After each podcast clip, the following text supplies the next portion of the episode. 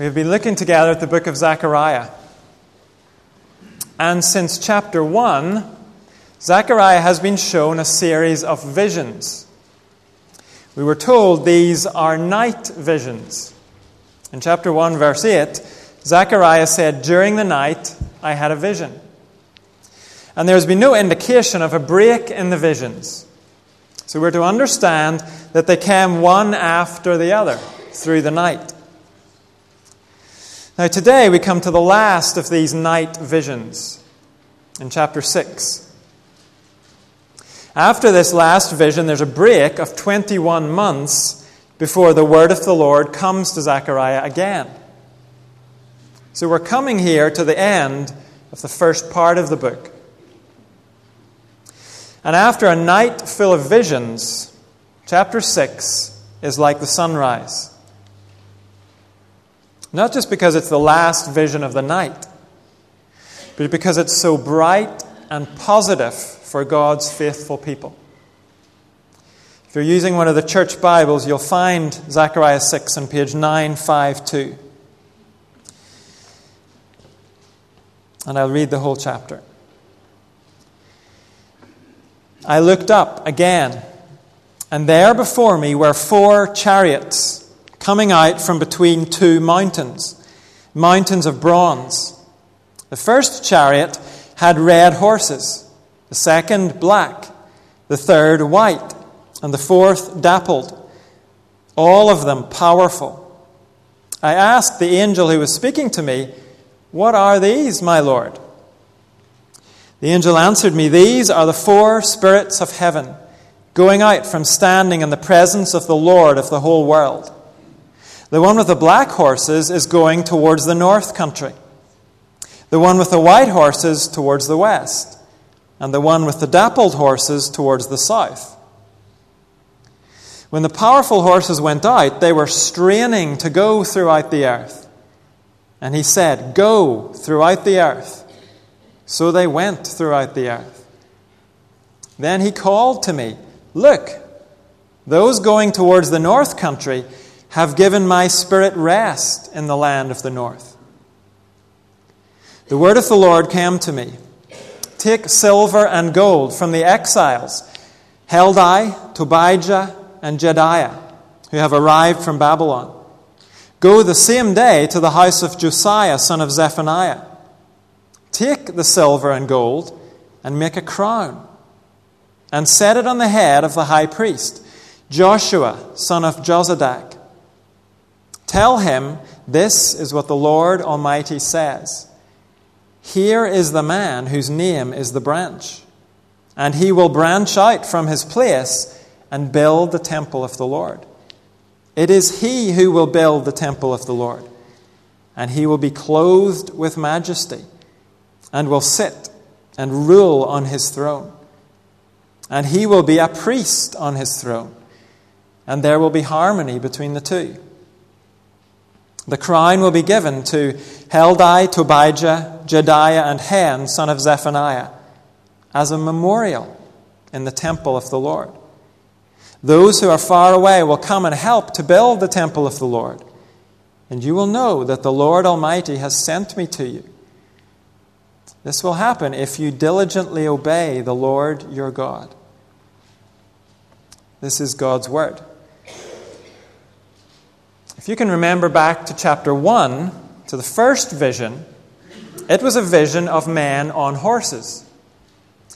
And the riders we saw were taking care to conceal themselves. We learned that they were God's military spies. Their job was to patrol and observe throughout the earth. And they were there to assure us that God sees. Nothing escapes his notice. But those riders also brought back a report. This is their report. We have gone throughout the earth and found the whole world at rest and in peace. Now, that might sound good, except that it's talking about the nations outside Israel, the nations who oppress Israel.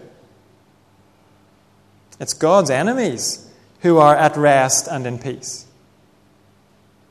And so the rider's report prompted an outburst from one of the angels who was standing there Lord Almighty, when are you going to do something about your enemies? How long are you going to leave them at rest and in peace while your people continue to suffer? That was the first vision. Here in the last vision, we again see horses and riders. But the scene is very different. Look again at verse 1. I looked up again, and there before me were four chariots coming out from between two mountains, mountains of bronze. The first chariot had red horses, the second black, the third white, and the fourth dappled, all of them powerful. I asked the angel who was speaking to me, What are these, my Lord? The angel answered me, These are the four spirits of heaven going out from standing in the presence of the Lord of the whole world. In the first vision, God's riders were on horseback. Now they're on chariots. And the significance of that is that we're not dealing with military spies anymore. This is an army going on the attack. Chariots were the ancient equivalent of tanks. The message here is that God has seen, and now He is doing something about what He has seen. In verse 1, Zechariah sees four chariots coming out from between two mountains. And we learn in verse 5 that they're going out from the presence of the Lord. So the two mountains symbolize the presence of the Lord. And bronze mountains indicate two things strength and brightness. Bronze mountains are not going to be shaken, they're not going to crumble. The point is, whatever else might be fragile and vulnerable in this world, the Lord is invulnerable. His position and power are unshakable. And in the Old Testament, bronze also indicates powerful, relentless brightness. For example, when Ezekiel talks about God's attendants, he says they gleamed like burnished bronze. So the picture here is of utter security and constant unrelenting brightness. However shaky and however dark this world might get, when we look up to God, we see only perfect power and unending light. He is strong and He is good all the time. But the focus here is on the chariots streaming out from God's presence. The four that are mentioned here represent an entire army. When we looked at chapter 1, I said that we don't need to try and figure out particular meanings for the colors of the horses. And that's true here as well. You may be aware that the book of Revelation picks up on Zechariah's visions and develops them. Revelation does give meaning to the colors. But we're not to read those later meanings back into the text here. The multicolored horses just indicate that God commands a full variety of forces. Another way to put it is that God doesn't have just one string on his bow. Whatever the situation, God can call on forces that are appropriate for the challenge and more than equal to the challenge. Then in verse 5, the angel describes this rampaging army in another way.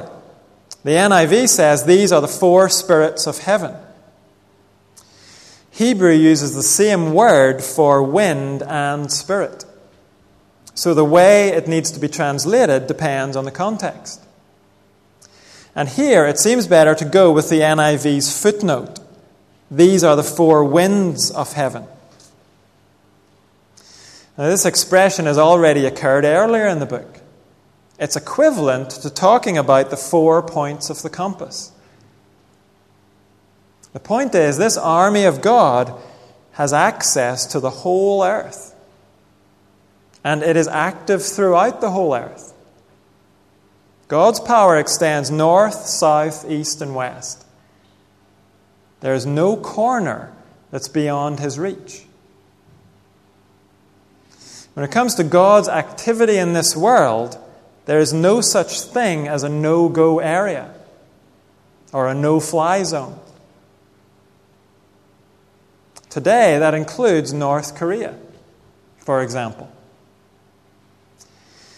And as hard as it might be to believe, it even includes the House of Commons and the House of Lords in Westminster.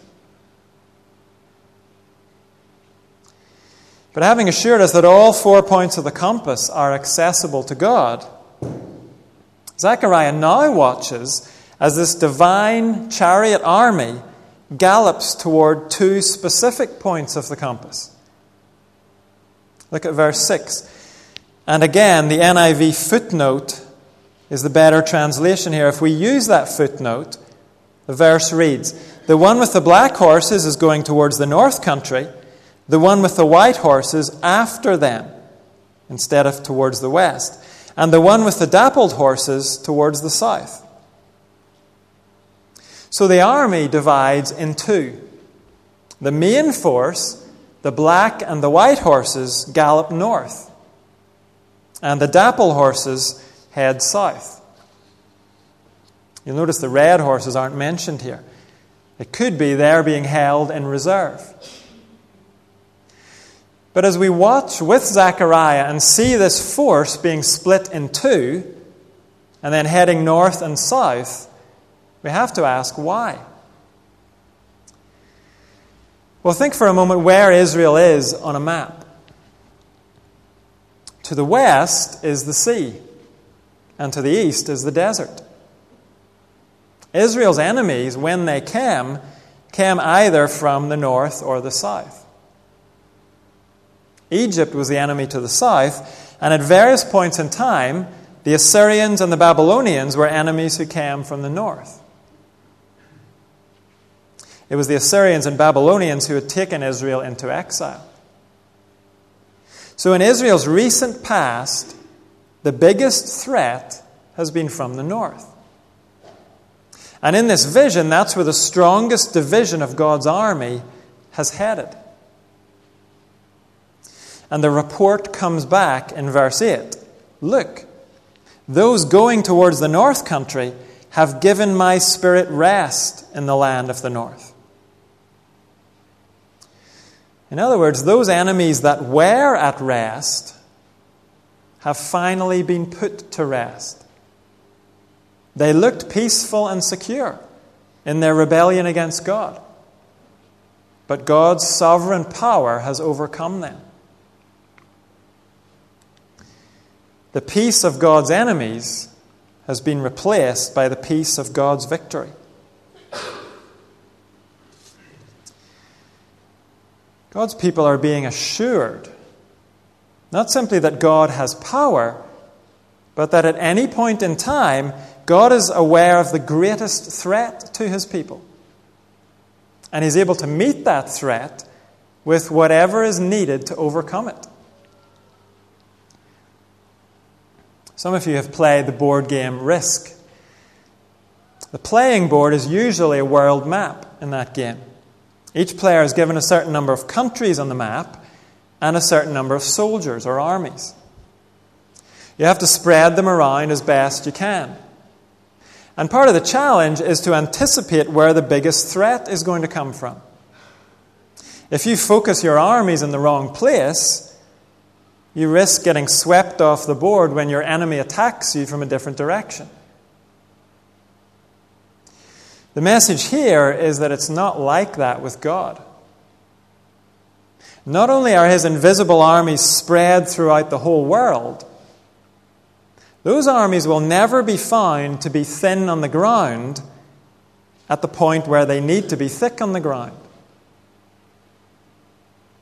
God doesn't have to guess where the opposition and the threats are going to come from. He knows. And He will send what is necessary to overcome the threat. God is using Zechariah to encourage His people. As they stand looking around at the ruins of Jerusalem, God is lifting their eyes up. He's showing them just a glimpse of his unconquerable power. His power that will ultimately defeat all the forces of evil. And his power that will bring his people eternal rest in the new heaven and earth. That future rest is made possible because of what Jesus Christ did on the cross. At the cross, Jesus defeated our two greatest enemies sin and death. In Christ, we find true rest from those enemies. We can live our lives at rest because we no, no longer need to fear death. And the reason we don't need to fear death is because we don't need to fear God's anger toward our sin. The New Testament says sin is what puts the sting into death. For the guilty sinner, death leads to an eternity of God's wrath. But when we come to Jesus and receive cleansing and forgiveness from our sin, then death has no sting left. It holds nothing for us to fear no wrath and no punishment. For those who are in Christ, death becomes just the gateway into God's presence.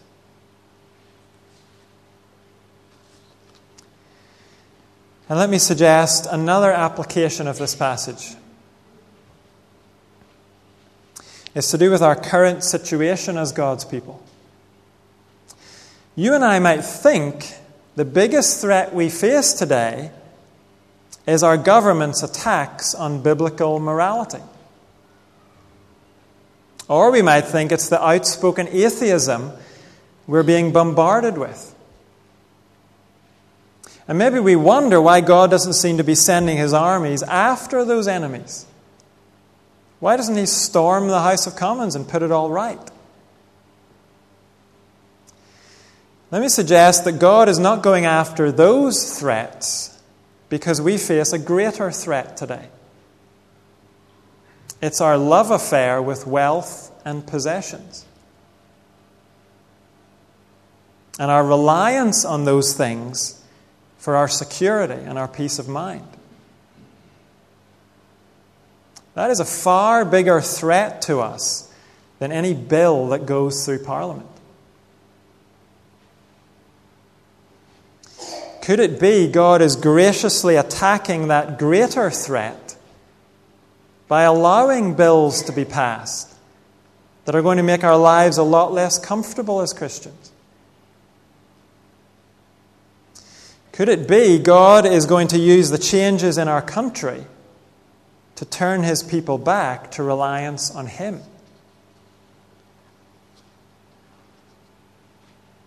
God is much sharper than we are when it comes to identifying our greatest enemies.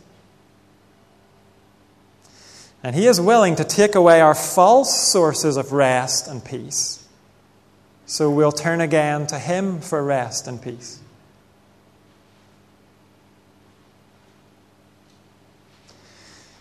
The next section of chapter 6 turns our attention to the one who brings peace the promise of a priest who will be king. Look at verse 9. The word of the Lord came to me Take silver and gold from the exiles, Heldai, Tobijah, and Jedaiah, who have arrived from Babylon. Go the same day to the house of Josiah, son of Zephaniah. Take the silver and gold and make a crown, and set it on the head of the high priest, Joshua son of Jozadak. The series of visions is now over, and Zechariah is given a job to do. It seems the Israelites in Jerusalem have recently been joined by a new group of returned exiles.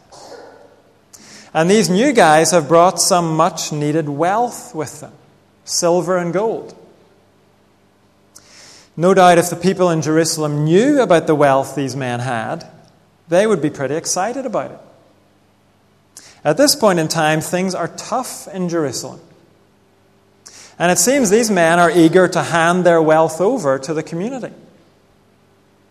Think of all the ways it could be used.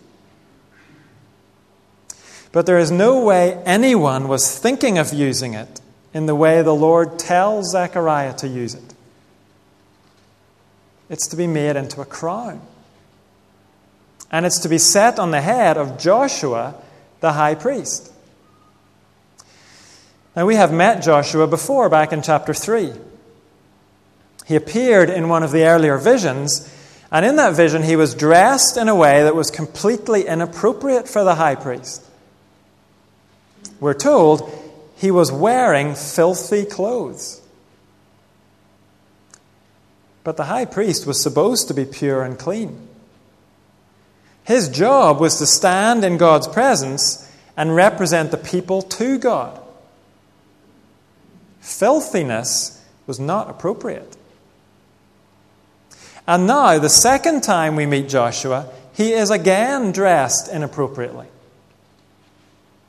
In Israel, the priesthood and the kingship were kept separate. There were dire consequences for a priest who tried to act like a king or a king who tried to act like a priest. But here, at God's specific command, the priest is to be crowned as a king. Now, the very first time we met Joshua, God made it clear that he was symbolic of someone else. Dressed in his filthy clothes, Joshua symbolized someone called the branch. Now, that was a kind of code name in the Old Testament for a person who was going to come later. Someone who would come and remove the sin of God's people. And now, here, we're told Joshua, dressed in his crown, is again symbolic of the branch. Look at verse 12. Tell him, this is what the Lord Almighty says Here is the man whose name is the branch, and he will branch out from his place and build the temple of the Lord. It is he who will build the temple of the Lord, and he will be clothed with majesty and will sit and rule on his throne. And he will be a priest on his throne. And there will be harmony between the two. The crown will be given to Heldai, Tobijah, Jedaiah, and Hen, son of Zephaniah, as a memorial in the temple of the Lord. The branch was referred to by the prophets Isaiah and Jeremiah. And they stressed that he would be a king who would be a descendant of King David. But the reign of the branch would be even greater than David's. And now we know that this king will also be a priest. In other words, he will not only rule over God's people, he will also represent the people to God. He will offer sacrifice for the sins of the people. This individual will be a unique king and a unique priest. He will unite the two positions. Or, as verse 13 puts it, he will bring harmony between the two. We've been hearing a lot in this book about God's city. And within that city, his temple. We've seen how the New Testament develops Zechariah's prophecies to show that the true temple of God is his people, the church. And here in verse 13, we're told this priest king is the one who will build God's true temple. Then verse 14 makes it doubly clear that Joshua the high priest is not this priest king. He's being crowned symbolically to point to the true priest king. The crown is not Joshua's to keep. Once the temple in Jerusalem is rebuilt, the crown is to be stored in the temple as a memorial, a reminder of the priest king God's people are to expect. The name Joshua means the Lord saves, or literally, Yahweh saves. And this isn't the only Joshua in the Bible. Long, long before this, another Joshua, Joshua son of Nun, had led God's people into the land of Canaan. But that Joshua could not save God's people from their sin. Eventually, they were exiled from Canaan because of their sin.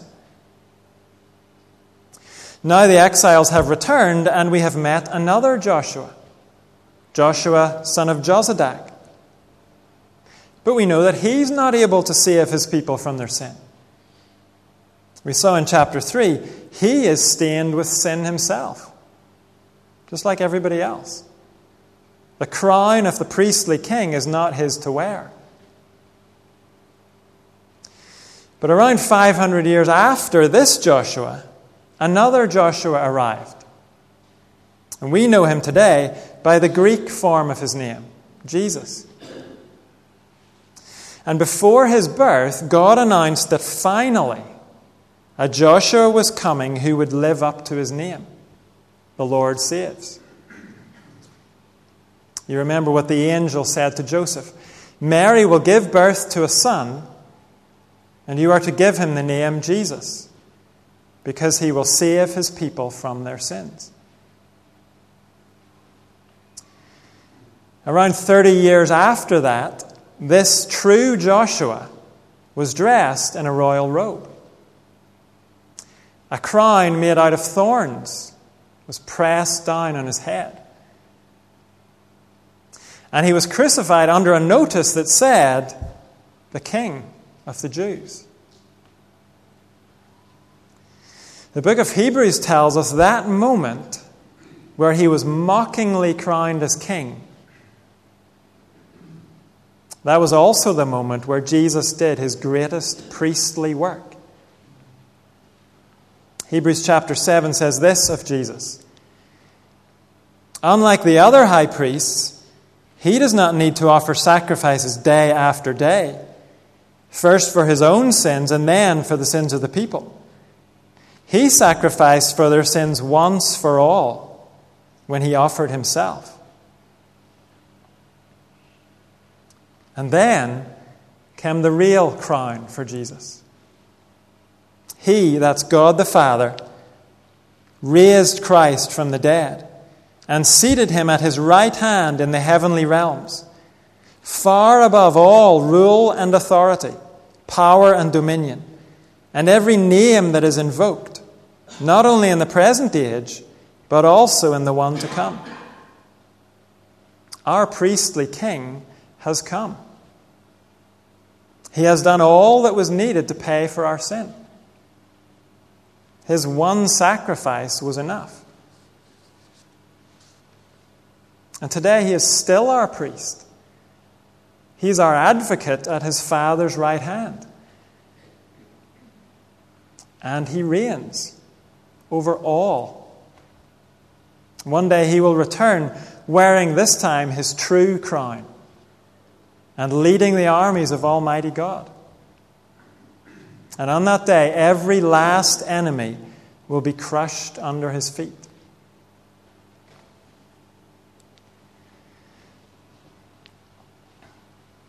Zechariah's night visions have ended with a powerful sunrise.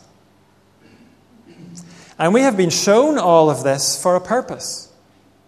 In verse 15, our response must be to diligently obey the Lord our God. This book is addressed to men and women who are called to build. God's people in every generation have work to do. Yes, ultimately, it's God who builds his church.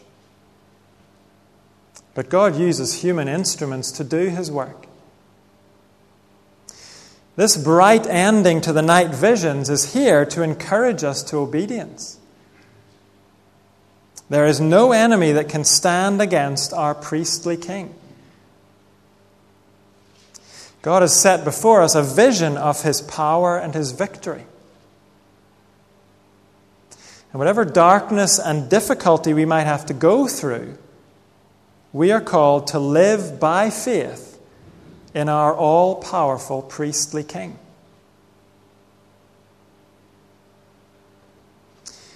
We're going to respond to this vision we've been given by singing, first of all, by faith, we see the hand of God.